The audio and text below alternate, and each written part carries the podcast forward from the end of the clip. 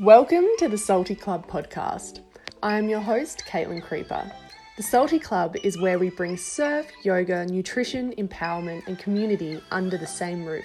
We've found that when a person invites these five facets into their life, they become a force to be reckoned with.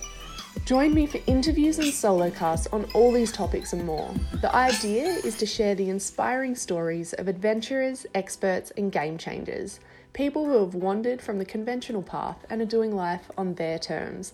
Thanks for being here, and let's do this. Meet Carly, founder of the Wild Love Co. She likes to call herself a wild woman or green witch. Carly owns a farm just outside of Cape Town, South Africa. Through retreats and workshops on her farm, she empowers and leads women back to their wild, true selves through a combination of bushcraft, botanical magic, dance, body celebration practices, and conscious relating classes. Carly, welcome to the show. I am so excited to talk to you today. Thank you so much. I am so excited to be here chatting with you, Caitlin. Carly, I think it's been about two years since we met in El Salvador, and I cannot believe it's already been that long. So, where are you? How are you? What have your days been like? Tell me. Yes, it has, and oh, I think about that so fondly. Me too. I miss El Salvador so much. Such a precious time. Um, yeah, I've been keeping myself very busy. I um, I was extremely inspired after coming back from the Salty Souls, and I dived right into running my, my retreats on the farm which was amazing. And and then kind of I started. I moved back to Cape Town, and so I moved off my farm, and I've been there for a year, but I'm back on my farm. so things have been wild and wonderful and busy, and um, I've just been growing my business in Cape Town. I felt the need to connect with more women in Cape Town where everyone is, and I was struggling on my farm to to really have an ongoing connection with people, and so I put a hold on the retreats, and I've been working. Um, doing a lot of herbal workshops and really connecting and building a community of women in Cape Town, which has been absolutely amazing. Um, but then, yeah, through this pandemic and everything, I decided to move back to the beautiful farm with space and fresh air and growing all my medicinal herbs. So that's about it. so, what made you move back to Cape Town about a year ago? It was the feeling of just not having um, community here. So it's a very small town, little like village, farming village out here mm. in, in Tulbagh. And I don't have any friends out here. And I was struggling to connect with people that I, I resonated with. Um, and also, the retreats were doing well, but I wasn't doing retreats like every month, and so I was lacking kind of more. I needed to work to work more on the wild love, and I couldn't run workshops here. It's too far away from people; they wouldn't be able to drive through. So we made the move. I decided let's go to Cape Town and and start the wild love, kind of bring it to Cape Town, and it did really well. And I've really connected with a lot of people and really built a beautiful community. Mm-hmm. So, are you planning kind of after all this is over, whenever that is, are you planning to kind of head back into Cape Town or where's your head at with that? Probably not. um, so this is this has been happening for me for the last ten years, maybe. Is um, I will come to the farm and I live here for a few years, and then I go to Cape Town for about one year, and after one year, I can't handle it anymore being in the city and I come back for a few years and then I go back to Cape Town. So I'll probably be here for a couple of years before I make any moves. Um, but but seriously, that I think we're deciding to move to another kind of rural area, but somewhere that's a bit more where there's our tribe is living.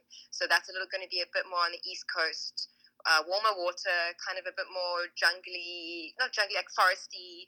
I'm, I'm in a very dry area right now, and it's gorgeous, but I want forest. Mm-hmm. so we're probably going to move from the farm eventually to to a small holding or something that's a little bit, yeah, with a good community of people. Mm-hmm. So hopefully finding a space that's a little bit the best of the combinations of the two best things of the farm and in Cape Town as well. Exactly. Oh, cool. Yeah. So I'm going to jump right in. How did you tell us about the evolution of the wild love? What is the wild love? When did it start? How has it evolved? I would love to hear all about that. Yeah, so I started the wild love at the end of 2017 through my own lack of um, connecting to myself, my femininity, and to other women. I really felt that lack of connection. I struggling to um, have a group of women friends that I could really just hang out with and be vulnerable with. A lot of my friends moved overseas, um, pretty much yeah, immediately after school, and I really was missing that that part of me. And I also felt like there was something more to life, something that I was missing, and and through, I mean, through lots of different studying and working in different areas, I realized that what I'm good at and what I love to do is, is so many different things that I could put them all together and create these experiences that would nourish myself and hopefully the plan was to really be of service to women so that's how mm. they initially started but they, it's evolved completely from just being a women's retreat, a nature retreat, to kind of witchy, wild woman, um, herbalism, kind of rewilding bushcraft retreats. Um, and it's also expanded now to a lot more workshops, doing a lot of workshops and a lot of conscious communication, really a lot of empowerment workshops um, communication is a huge part of them at the moment. So yeah, so it's evolved um, the last two and a half years, and I'm, I'm really excited. I've got even more plans for more um, to come. Um, now that I'm on the farm, with a lot more rewilding and really hands-on bushcraft and things like that. Okay, could you tell me a bit about how empowerment and rewilding and then bushcrafting and the natural element, how does the natural and the bushcrafting feed into this empowerment and rewilding? How is this connected for women? Oh, great question. so, for me, rewilding is a path to remembering. Um, it's like a coming home to my truest self. So for my for me, it's it's being it's kind of connecting my rewilding my mind, rewilding my body, and and, and finding practices and tools that can facilitate this. So so how I connect rewilding to, is growing my own food, is um, you know learning about the medicine that's growing freely around me. So that's with herbalism. Um, claiming to be a witch for me, which that's a whole other topic, but it's really kind of kind of embracing my womanhood and my birthright of being an independent woman, an empowered woman, and not conforming to the patriarchal society. Um, that also feeds into the rewilding, reclaiming my birthright, coming to my home to my truest self, um, and then conscious communication, how to to sit in my vulnerability and also own my stuff and, and be clear and have authentic connections with people. So so it's kind of putting to live this holistic life for myself. I, I need all these little I would you know like all these little pieces. I don't want to just learn how to do rewild or to do bushcraft because that's I'm still going to be missing that kind of communication element or just learning about the herbs but not being able to really be present in my body and so that's kind of how I, how slowly I've been putting them all together because as I'm on this journey myself, I'm like, oh, something's missing, or oh, there's a lack in this area, or wow, this feels good. Okay, this really connects, kind of puts all the pieces together, and that's how I put them all together to form to create the wild love. Mm-hmm. That's so beautiful. And I love that it takes so many different elements and also how you speak about it being an evolution. Like you identify something that's missing and then you incorporate yeah. that. For you, has it been an evolution for yourself, or do you feel like um, you've always kind of been really in tune with who you are, or has it been a process of kind of finding your way back to yourself? So, um, absolutely not. I, I, definitely feel like it's been a big journey for me. Um, I would say I only really started this journey in my late, mid to late 20s. So I'm 32 now, and I, I feel like when I was about 26, 27, things started shifting. That's when I was like, okay, I can't live like this. Something I don't know what's happening, but the the, the feeling started coming up, and I suppose the awareness was there, but I still didn't quite know what to do. Around 27, 28, I started going to as many workshops, like women's workshops, women's circles that I could find. Um, I was always in tune with nature. That was definitely something throughout my childhood and I studied to be a field guide and I've always loved nature, but I didn't really I didn't connect that I could it could be my job and be a part of me. And so I kind of pushed it to the side. Being know, oh well, I have more important things I have to do. I have to make money. I have to, you know, do all these things that I think is a, is what a, a, a human should be doing in this world. And and when that started falling apart, I started remembering my passions and things that I love and and so it's been a journey and it's been it's been very interesting coming to where I am right now and and of course there's still so much work there's always work and and learning and growth to be done. But yeah it's definitely it's only been the last six years or so seven years that I've really really been dedicated to this to, to my journey. Mm, I love that. And I think you said something really important is where we kind of separate in our heads making money and being ourselves and expressing ourselves and being of service. It's I think it's very hard for women to kind of and for me as well to consolidate working from our passions, getting to know ourselves through this thing and earning money from it as well. Absolutely. It's been a huge it's huge challenge for me um, yeah, for sure. I I've only really the last since the wild love have been like, wow, I can actually I can do it all, and it's it's I can I don't have to separate them, and it's hard and challenging. And of course, I have moments where I'm like, this isn't working.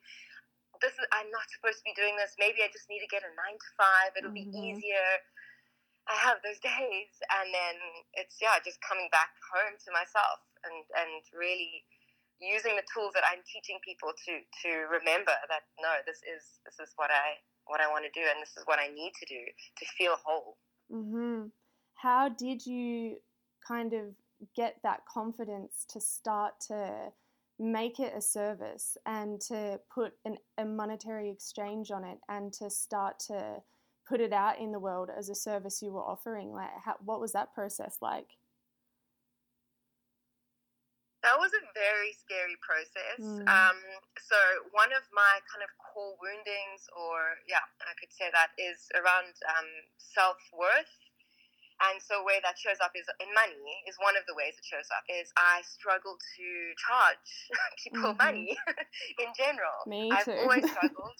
I used to work for free. Um, I remember my first job was uh, as a bartender. Man, you know, in, I was 18 or something, I think, and maybe 19. And the my first week there, the owner forgot to pay me, or the manager forgot to pay me. And I couldn't, I just couldn't ask. So I just left it. and I think two or three weeks later, he came and he was like, What? That's your money. I'm so sorry. Why didn't you say anything? And I was blood red and so embarrassed. I was like, No, it's fine, it's fine. And I look back at that, I just think, I can't believe that I did that. and I could imagine myself still doing it, actually. Mm-hmm. um, I've come a long way, but it's still one of the, the I find it very difficult to, to value what I do in many ways. But what really helped me was seeing the transformations, whether a tiny little transformation or something big, in the woman that I was working with. Mm. Um, it's something as simple as a weekend away uh, that that I would have all these voices in my head saying, "Oh, you didn't do good. You know, it wasn't good enough, and you could have done better." No one enjoyed it, and just having people glowing, saying, "Thank you so much. Like this has just been an incredible experience," mm-hmm. and that's what pushed me on.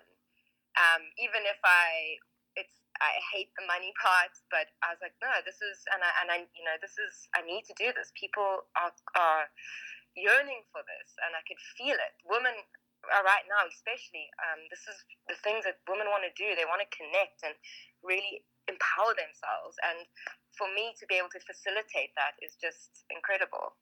Mm, thank you so much for sharing that because I relate that to that a lot. I think that's one of my core woundings as well. Even when I have to charge things to the Salty Club because there's three of us, I feel guilty. And even if it's a program to edit the podcast or it's something that's really going to benefit, I still approach it like, I'm sorry, don't hate me. I need to charge this $40 thing this month. And it's so funny because my team has also had the other business, Salty Souls, and they're a lot more comfortable with money. And they're like, it's fine. We need to spend money. And it's just so funny because I could totally see myself, like you with not getting paid at the bar. I could totally see myself being like, don't hate me, but uh, can, can I get paid?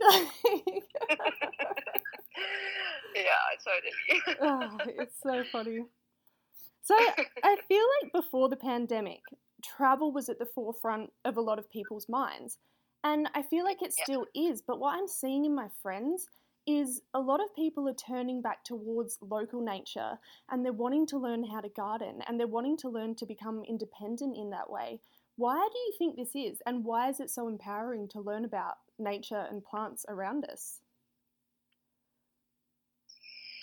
Yeah, I mean, this pandemic, um, definitely. I've, lots of people are asking me about different plants. They're, if they've come to one of my workshops, they're asking me like, "Can I grow this?" or "Can I eat this this wildflower?" etc. etc. And it's incredible to see how many people are kind of turning to their gardens and to, the, to connecting to the land that they live on.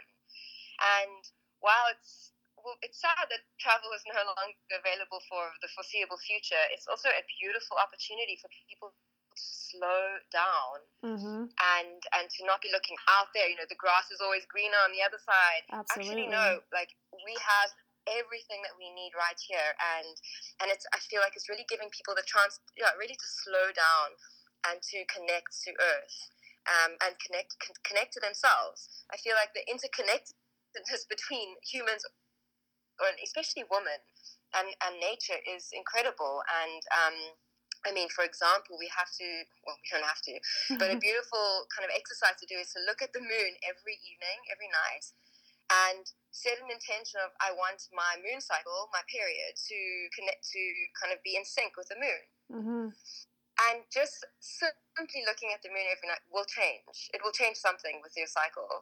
And that's just how connected we are. It's it's incredible. And so I feel like a simple exercise like that, or to creating a you know a vegetable garden, it can it doesn't matter what it is, but really just slowing down and and connecting. And so I think it's I mean important during this pandemic because. I mean, there's some practical reasons, like it'll save you some money, and you know the source of your vegetables. You can grow organic um, local, obviously from your garden, there's like way less energy consumption, mm-hmm. you know, mm-hmm. um, supporting fossil fuels and um, better for your health if you're growing organic and um, more nutrient dense. And of course, you're getting vitamin D, sunshine if it's sunny right where you are, and yeah. also exercise. So the, those are practical reasons.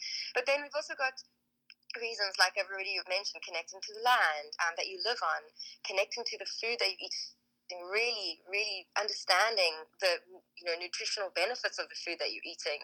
Um, it's food security, so it's empowering us to be a little bit more self-sufficient. We don't have to go into the supermarket, especially now where there's these mm. queues and you have to wear masks, and it's it's really intense.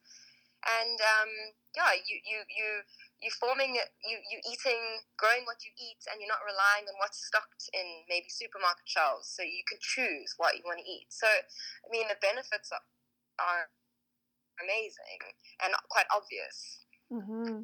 I think a lot of us have realized, like you said, throughout this pandemic, just how dependent we are on the supply chains and the food chains because many of us have never had the experience of going to a supermarket and not being able to get what we want or we haven't had the experience of going in and finding our usual vegetables are three times the price. And I think this has really highlighted to us just how dependent we are. I remember reading a statistic, it's, I, I need it, it's probably a bit off, but I think it was in the 50s, something like 98% of the people grew their own food, and now it's something like less than 1% grow their own food. Mm. Which It's is so sad. It's crazy. Yeah. Yeah. Yeah, exactly. Empowering ourselves to learn about the foods that we eat, to know what we're eating, and to have that independence.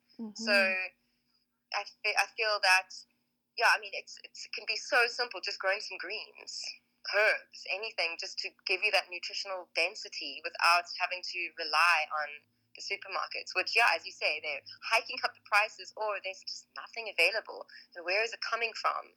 And I mean, I'm, I was all sad because I can't go to the organic shop that I usually shop at down the road. I mean, it's crazy. It's ridiculous. I'm like, I, I can grow, I do grow so many delicious vegetables and things here. And I'm still so used to just popping over to, you know, when I was in Cape Town, to my organic shop and getting all my organic treats. And it's been a huge wake up call for me. I was like, oh, it actually doesn't feel so good. Like, Mhm. it's not a treat. I go, I would go there every second day and buy things. And now, like, it's actually really a blessing that um, it's not available because it's helping me to kind of live what I what I preach about really Mhm. and and to really be connected to to my food and to to have that to really also feel gratitude for it feel so much gratitude for the, the spinach and the carrots that are in my garden where before to be like oh that's cool it's like no this is incredible this is a gift Yeah. And and you realize how much work goes into every stage of making it possible to eat that. I think about when I'd go to restaurants and cafes and just order what I felt like, eat it, forget about it. But then to really think about all the steps I had to take to get that food there, it's mind blowing. absolutely yeah I'm kind of hoping maybe once um, we can start traveling again, it will be maybe we some of us can go in with a bit more of a balanced mindset, which is like you said, not always rushing to see everywhere else and kind of using travel to as as that holistic picture of discovering who we are and discovering other cultures, other places, but also having that groundedness as well with the land where we are. Mm, mm, absolutely. Yeah totally agree with you yeah exactly i think i mean things like WWOOFing or is it like working on those organic farms or those uh, work away places where people helping with permaculture it's almost like that's for me now i'm like if i'm going traveling that's the only thing i want to do is Mm. to really help to support other communities and to be a part of something bigger than just traveling for fun, which is great. And I've done a lot of both. And I love just seeing different cultures and different. I mean, for me, going to Central America the first time around was just all about bird watching.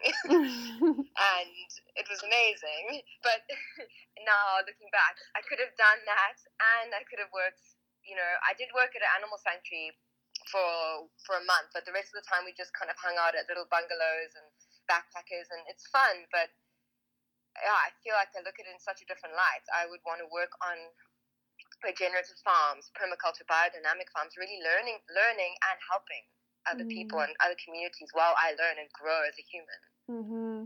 Kind of leaving the place better than when you found it and contributing to Exactly. Yeah, I, I think about my first trip to Europe and how I'd change country every three days, and it was just this mad rush to just consume as much like experiences as possible. And, and now I feel that same yearning as when I travel what can I learn while also giving back and also contributing as you move Yeah. along. Yeah. Yeah. So changing gears a little bit, I remember, and I really wanted to chat about this because when when, when we were together in El Salvador, I remember we had a conversation around nudity, and I know at your retreats you do exercises with women where you all get nude, and even your partner has a podcast which is Naked with Nate, Nude with Nate, Naked with Nate. Getting naked with Getting Nate, yeah. naked with Nate. That's awesome. And I feel like even though we live in a highly sexualized culture, I feel like it also at the same t- time it still censors and makes a natural body taboo. Can you speak to that a little bit? Totally. This is such a good topic. um, and yeah, I feel strongly about this. So, my own journey with nudity has been an interesting one. Come from a family that's quite shy, and they're not definitely didn't walk around naked in front of each other. Um, you know, when I got to a certain age, it was just like that just doesn't happen. It wasn't spoken about, but it was just it doesn't happen. Mm-hmm. And and then I also I remember growing. I mean, I remember some really challenging moments when I was going through puberty with friends as well. A lot of teasing and like, oh, there's pubic hair, or oh my gosh, you got hair under your arms already, or whatever. And it's been like such an interesting journey to be like, wow, I've been shamed. I mean, we've all been shamed our whole lives. Mm-hmm. Or I'll say most of us, I can't speak for everyone. but definitely, um, through peers and yeah, and perhaps family and and just obviously mainstream media and and society and culture in general, at least the Western culture that I can speak to, on nudity and being naked. It's like we're told to, you know, um, there's porn and all these things of like be great in bed and all this highly sexualized stuff. But then, oh my gosh, are you getting dressed on the beach? You know, you're getting undressed to to be completely nude to then put on your costume, let's say, or bikini or whatever. Mm-hmm. How dare you like go to the change rooms, like be you know for a split second be naked in front of my family or something, like just silly things like that. And it's really got got me thinking, especially when I met my partner Nathan, because he he grew up in a family who was very comfortable with nudity. And so I've always felt like I really I, I never minded it. I always I always wanted to be naked, and I I was always excited if someone else was going to swim naked or something. I was like, then I can do it. You know, I'm not the only mm-hmm. one. And um, but then meeting him, where he was like, didn't even bat an eyelid. It wasn't even a thing for him. And how often people have shied away from like not hang out with him, but swimming naked with him or with us because mm. we're so casual about it. so yeah, so it's been a journey for me to become so casual because what would stop me was other people, or the, the fear of other people. Like, what are they going to think? What are they going to say? Are they going to body shame me? Because all that stuff happens. And now, I mean, part of my journey as well has been growing all my hair out. Mm-hmm. Like, I don't shave at all anymore. That's and, awesome. And it's not because I think yeah, and I not th- I don't think it's because women shouldn't shave or should shave. It's my own personal journey of trying to break that conditioning of of my natural body. So my body in its natural state, whether it's naked and hairy. I mean, that is me. I'm mm-hmm. hairy and I was born naked and I'm gonna die naked and I'm I cover myself with clothes, but I in my natural state, I'm flesh and bones and blood and hair, and mm-hmm. it's amazing. mm. So um, I kind of got sidetracked now, but basically, um, so so yes, on my on our as a part of of reclaiming that wildness within us, that wild women, and just our kind of to be in, present in our body, to really come back to our body. I encourage and I invite women to walk around barefoot is one thing, and to swim naked. Um, we have done a few little like rituals where we paint each other with mud we go down to the lake and and it's been incredible. And and, and of course it's just an invitation. No one has to do it. And most of the time people absolutely love it. And a lot of the women who at first are shy they they end up running around like shaking their boobs and like they just absolutely love it. And I, and I feel like it's because it's a safe space and and no one is judging. And everyone is a little bit shy but everyone wants to you know push the push the boundaries, push their own boundaries. And, and I'm inviting this, and, and and but it's delicate because I don't want to push too much and, and actually get someone to retreat even further into themselves, which can also happen. Yeah. So yeah, it's a fine balance, but it's been incredible to to witness women really embracing themselves and and their bodies, which is usually a huge topic of body shaming and feeling, you know, no low self worth and, and I, like hating their own bodies, and it's it's a huge mm. topic that we try and kind of dissect a little bit mm-hmm. and get into. And I think that's so important, as you mentioned, uh, your partner growing up in a family where nudity wasn't even a an issue, and it's it's interesting for me because I'm 30 weeks pregnant with a little baby boy, And I want this kid to see nudity as a normal thing. I want to walk around naked in front of him. I want it to be a non issue and I want him to know what a woman's body actually looks like.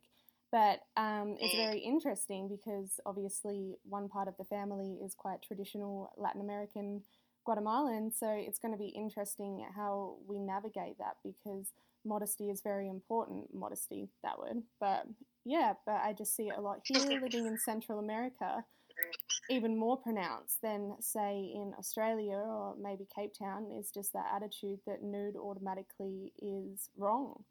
And I really want to do my bit to change that because, like you said, we were born naked. We're skin, we're not clothes.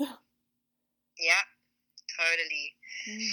Yeah, I think, yeah, I mean, South Africa in general, we're, we're, we're not a, it's not somewhere like Central America where it's like people will swim with their clothes on and it's definitely modest culture, mm. but it's not something. It's so sexualized. Nudity is so sexualized, and I think that's the the kind of the piece that really grates me is that is that it's either or. Um, It's like when you're a mother, you're not. You know, you can't be sexy as a mother. It's like you're a mother, and then you're a, a, a woman, a sexy woman, or then you're an elder. It's like no, I'm a sexual being I'm a sexual being no matter what age I'm at. Even when I'm five years old, I'm still a sexual being. I might not be having, you know, sexual acts or anything, but I'm a sensual sexual being from birth to death. Yeah. And and what I've learned is that from hiding sex from children or um, you know pretending that it doesn't exist until a certain age and and because I I mean, for myself, even the sex ed that we had at school, it was hilarious. I mean, I really, and I, it, it, it's like I didn't really even know what what um, the human body really looked like in detail, like a nude human body. Mm-hmm. And, uh, and because it's it was like done by people that were they're trying to kind of just skirt around the edges of sex, of sex ed, and I feel like it's done a disservice. Um, the porn industry, and I'm not even uh, bashing the porn industry. There's a place for everything, but I feel like, I mean, another really amazing kind of um, platform is something called Make Love Not Porn TV okay. MLNP.tv, and they it's basically normalizing sex. So I know we've gone off the topic of nudity, and, and but I feel like it's that's it's kind of this no, similar thing.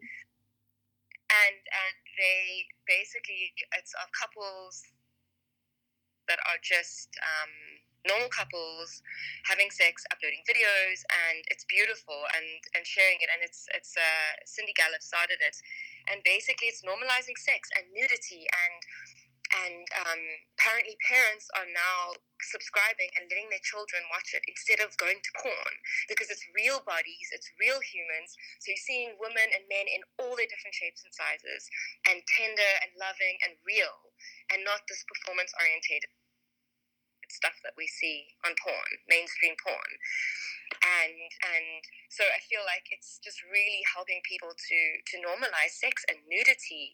And um, my partner and I actually have also uploaded a few videos onto MYP, and it's helped me.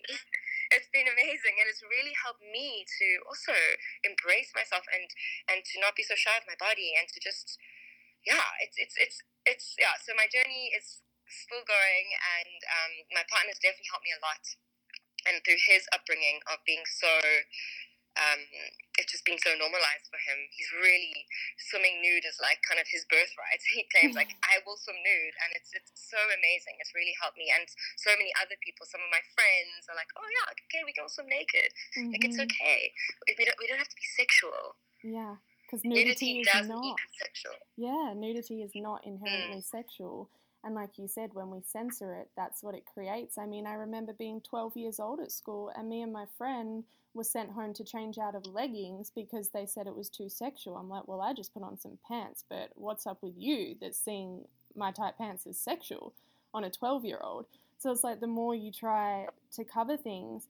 And I remember reading once, I think it was the writer Caitlin Moran, um, she's from the UK, and she said the same thing as you porn has its place, and it's not that we need less porn, it's that we need more. Is that we need to see more examples of real sex and real bodies.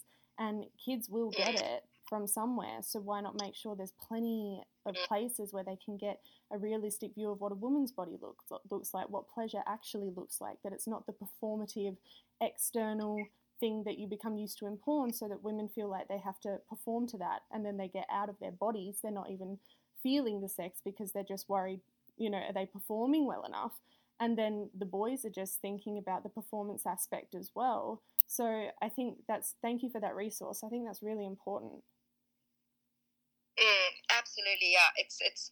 I love sharing. It took me a while to share so openly about it. I was obviously like, I don't want anyone to know. But then I thought, well, Mhm. anybody renting my video is renting it for a reason. So, and anyone who doesn't doesn't want to. So, like, it's all fine. like, Yeah. No one's going to see it who doesn't want to see it. Exactly. and it was quite a quite an interesting perspective. I was like, yeah, and also I was like, but I don't want to have shame around it because I'm doing it because I believe in it, and so that doesn't that doesn't feel right. Like I, I feel in integrity by sharing it because I believe in in the as they say the social sex revolution. I Right. believe in normalizing sex and I believe in normalizing nudity. And and so yeah, I love to share about it now and talk about it openly, and it's, it's and and through that also is, is helping me to to feel kind of it, it empowers myself and to really normalize sex and nudity in myself for Mhm. when I one day have a child I really also want to be so comfortable and be able to talk to them about anything sexual related and to be nude and and because if I'm not feeling it children you know they can pick up on things hmm even if I say something, if I'm not feeling it, they'll know. And so I really want to get to a place of like, I'm really, I believe what I'm saying and, and I'm embodying that. Right. And I think that's so yeah. important what you said about embodying it because we can talk about, and this is what I've realized for a lot of years I was talking about in theory, like, and writing about as a woman, you can be everything, but was I embodying it? And now, being a pregnant woman and being, you know, society expects you to shift into this um, what this Madonna whore complex where you suddenly become this pure mother, which doesn't Mm. even make sense because you get pregnant from sex. Mhm. So it doesn't even make sense how you're expected to shift from a sexual being. But yeah, like I've even just had to notice myself this expectation that I'm suddenly going to become this matronly figure. And it's like, no, I have to push back against that. And not even just in what I write and what I say, but how I act. I have to embody that as I can have a child and I can be a mother and I'm still a sexual woman. And when I'm 60 and 70 years old, I'm still a sexual woman. Like this doesn't change. Exactly. Oh, yes, exactly. Exactly what I think. And um, I love to hear that. Thank you. That's- I totally agree. It's not, we, we put ourselves in all these little roles. Oh, now I'm the role of the maiden. And then, yes, we've got archetypes the maiden, the mother, the crone. And that's beautiful energy to bring in um, and to embody that energy. And it doesn't, and if you look at those archetypes, none of them take away from any of the others. You can embody maiden, mother, and crone all at the same time. You are a sexual being when you're a mother, you're a sexual being when you're a granny. Mm-hmm. And when you're young, you're a sexual being. Like there, there's different stages of it, but we're we're whole. We're whole humans. Again, coming back to the rewilding, coming home to our truest selves, and really just embra- reclaiming our birthright, which is to be an empowered sexual being and to play and to, to be curious and not to, to, to live in fear and, and to you know conform to these roles and these rules that have been placed on us by who what the patriarchy Mm-hmm. Exactly. Exactly. I feel so pumped up from this conversation. I'm like, yes. oh, ah, it's so true. I just love everything you're saying. And then there's a final piece as well that you mentioned at the start of our chat as part of becoming and embodying this real empowered women. You mentioned conscious communication. And I find that really interesting that in and amongst rewilding, nature, sexuality, that you bring in as well is as this holistic way of living, which is conscious communication with our partners and our people around us. Can you tell me a little bit about that, about how you realized this needed to be incorporated in your holistic sort of way of living as well? Yeah, so for me, I was struggling to to really find my voice and and really kind of speak my truth and claim that for myself. And an example, like if I am not if I'm not able to, so if I'm in a place in a, on a workshop or just with friends and something is happening that I don't feel good about, and I sit back and I let it slide and I don't say anything and I feel horrible the rest of the weekend or the day, then and I'm losing that little bit of my of myself, of my authentic self, and I'm unable then to communicate authentically with the people around me. And so that was happening a little bit in my relationship. I was fearful to to step up and really speak my truth, and um, my partner had been kind of also knew all the, the, the, tools and the practices in theory, but he hadn't really ever been able to practice it with someone um, close to him, with a with a, a lover, a partner. And I had also just started kind of learning about these tools, um, things like just just really sitting down in a vulnerable state, but in a safe way, and communicating my needs clearly and owning my needs and not projecting them. So like simple things, but it's mm. much harder to do in the moment. Mm-hmm. Um, I can mm-hmm. talk about it all I want, but actually doing it, just like we were saying, embodying it and, and really um, um, working with these tools and practices is a lot harder. And it came to a point where we both just were like, okay, we're gonna, we're, we're actually gonna do this. We're not gonna let ourselves get into a state where we're fighting or we're arguing, and then take a breather and go, oh, we need to do this in a more conscious way. Mm. We're actually going to put a practice in place, and we create not created a link to the exercise, um, and basically it's it's just like a little few like guidelines of how to how to do this little exercise and you create a safe space. And it's giving each person the chance to to speak their truth without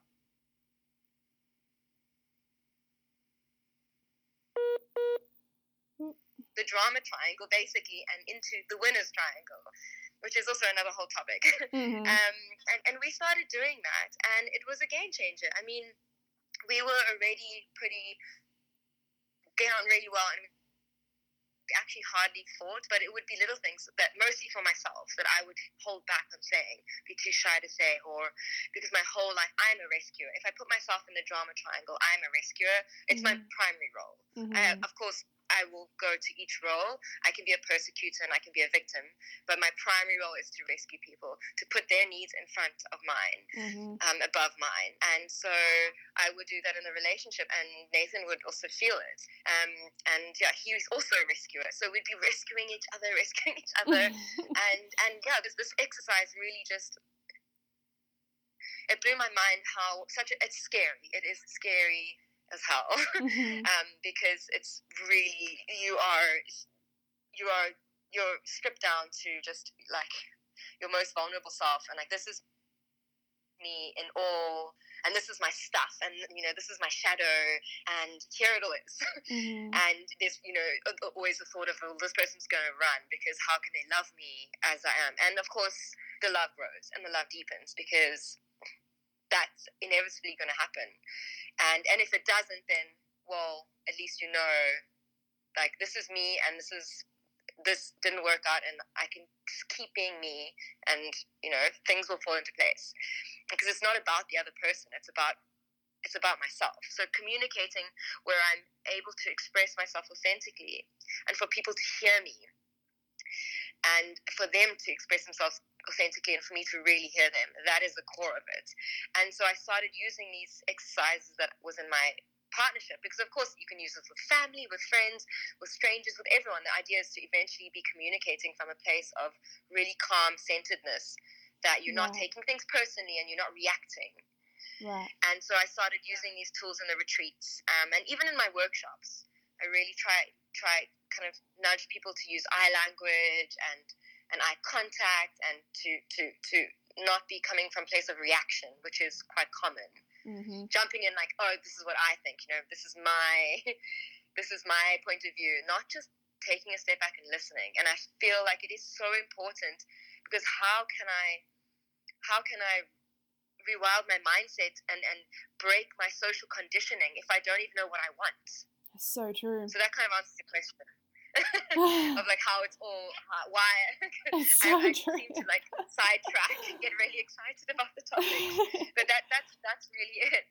Is um, how can I to rewild my mind is to become aware of my social conditioning and speak from a place of authentic self, from my authentic self, Mm. and that is then breaking the, the chains, the patterns of of of this culture, of this society that I've that I've been brought up in. Mhm. I think you said something really important too, where you say a lot of us hold back from speaking our truth because we're scared the person might walk away. But if someone walks Mhm. away after you speak your truth, you haven't lost anything. There isn't a loss there. Absolutely. But we see it Absolutely. Yeah, absolutely. You're doing a disserv- disservice to the person by holding on to them and they don't, you know, where they're, you're trying to kind of mold yourself into what you think they want.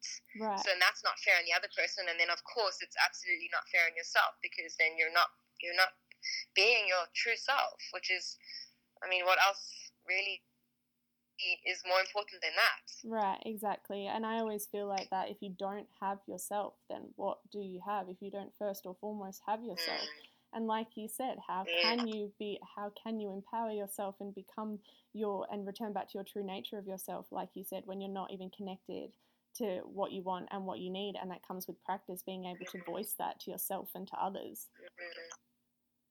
Yeah, it's a, it's a it's a hard practice, but it's so rewarding, Mhm. and and it's it takes. I mean, it's been years, and I, I still sometimes I'm.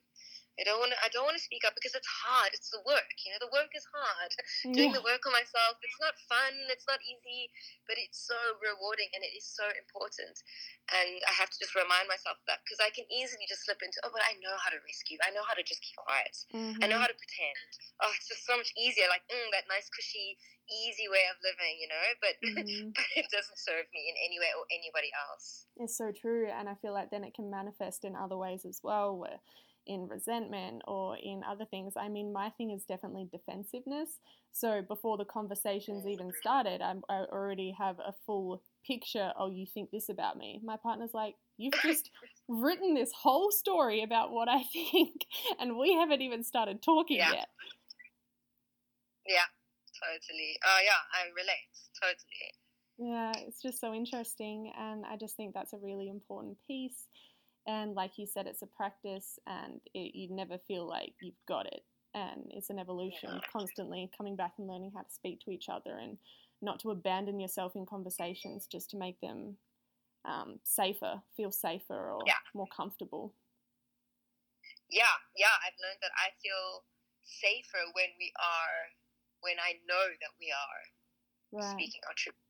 I actually start to feel unsafe if I think, oh, whether it's a friend or a part, my partner or something, and I think, okay, they're not, they're holding back, then I feel unsafe. Like I don't feel safe in this relationship, in this in this dynamic right now because I don't know what's going on, Right. and so it's a counterintuitive actually, um, and that's why it's just not, it doesn't work. And um, but but I understand how hard it is because we've been brought up to be we've been conditioned from the day that we're born and it's no one's fault because everyone has been you know our parents were conditioned they, they're doing the best that they can of course and we're doing the best that we can and our grandparents did the best that they can with the tools that they had and Mhm. that's why i feel like these tools that i've now been gathering from all different types of workshops and courses and whatever are are the tools that i want to to kind of gift my children and to the people that i that i work with Mm. new tools, like a new little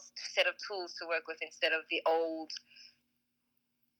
tools because they're not working clearly. I mean, if we look at just yeah, social media, mainstream media, and just and the language that's used, and it's it's total drama. We're sucked into the drama, and I'm not available for that. Like I don't want to be in the drama, and social media is one of the hardest hardest kind of parts of that for me is to get out of the social media drama. And Mhm. drama of just like you know the look at me and and you know oh I need to do this to be, be popular or I want lots of people to like what I'm doing or I mean I totally understand. It's it's it's addictive and we all get sucked in. I get sucked in and and I need, you need to stay take a step back and be like I'm not available for that and Mhm. come back to my my little tool belt. And like okay this is what I want. This is what I believe in. And like that's that's where I'm gonna come. I'm gonna come from that place. Mm, I love that, and I relate to that, especially now because I feel like um, social media media has just gone into hyperdrive, especially because a lot of mm. people now are having to use that as a resource to get an income. So even more than before, mm. now that we all can't meet in person right now.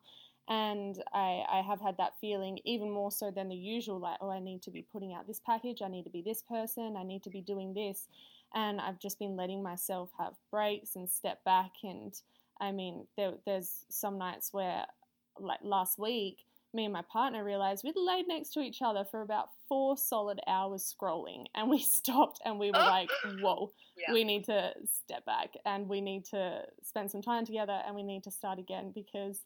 Yeah, definitely, like you said, it's addictive. I feel like it's even more addictive now especially just because emotions are so high. We're in a really unstable um, chapter right now. We're not really sure what's what's around the corner. We're not sure who's lying to us out there. We're not really sure what to believe.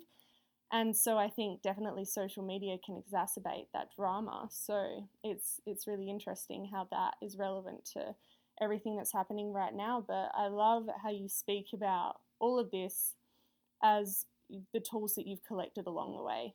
And I just love that. And I just love how you talk about embodying things. So, like, if you have children in your community, sees things through example and seeing it work, not just from teaching through theory. And I think that's just so important. And what I really am going to take away from this chat is just the embodiment of what we learn and what we believe. Mm. Yeah, thank you. Amazing. I'm so glad I could bring some value to this conversation. Yeah. It's been so much fun. yeah, it's been great. Thank you so much, Carly. Yeah. This was so good to talk to you. Um, before we wrap up, I would just ask how can our listeners find you? What are you working on? What are you up to? And yeah. So at the moment, I am jumping on the the online bandwagon, which is incredibly scary. Mm-hmm. And I'm offering, I'm actually this week writing up a whole lot of, or creating a whole lot of online workshops that I'm going to be offering. Some will be for free, some will be donation based, some will be on a sliding scale. Um, it's mostly herbal workshops and some communication workshops. My partner and I did one the other day, and went really well. So we're going to be offering those. Um, so you can learn some of the tools that I've learned and some exercises on to, to communicate clearly with your friends and family, especially during quarantine and lockdown. Mm-hmm. Might be good. um, yeah, so the wildlove.life is my website and my Instagram is the wildlove co. I think. and Facebook, The Wild Love. awesome. Thank you so much, Carly. Yes, that's me. The Salty Club is your online optimized wellness platform for adventurous women. For $9.99 a month, you have access to surf inspired workouts, yoga classes, guided meditations, recipes, workshops, and interviews just like this one. And everyone gets a seven day free trial. Visit thesalty.club. That's the salty, S A L T Y, dot club. C L U B.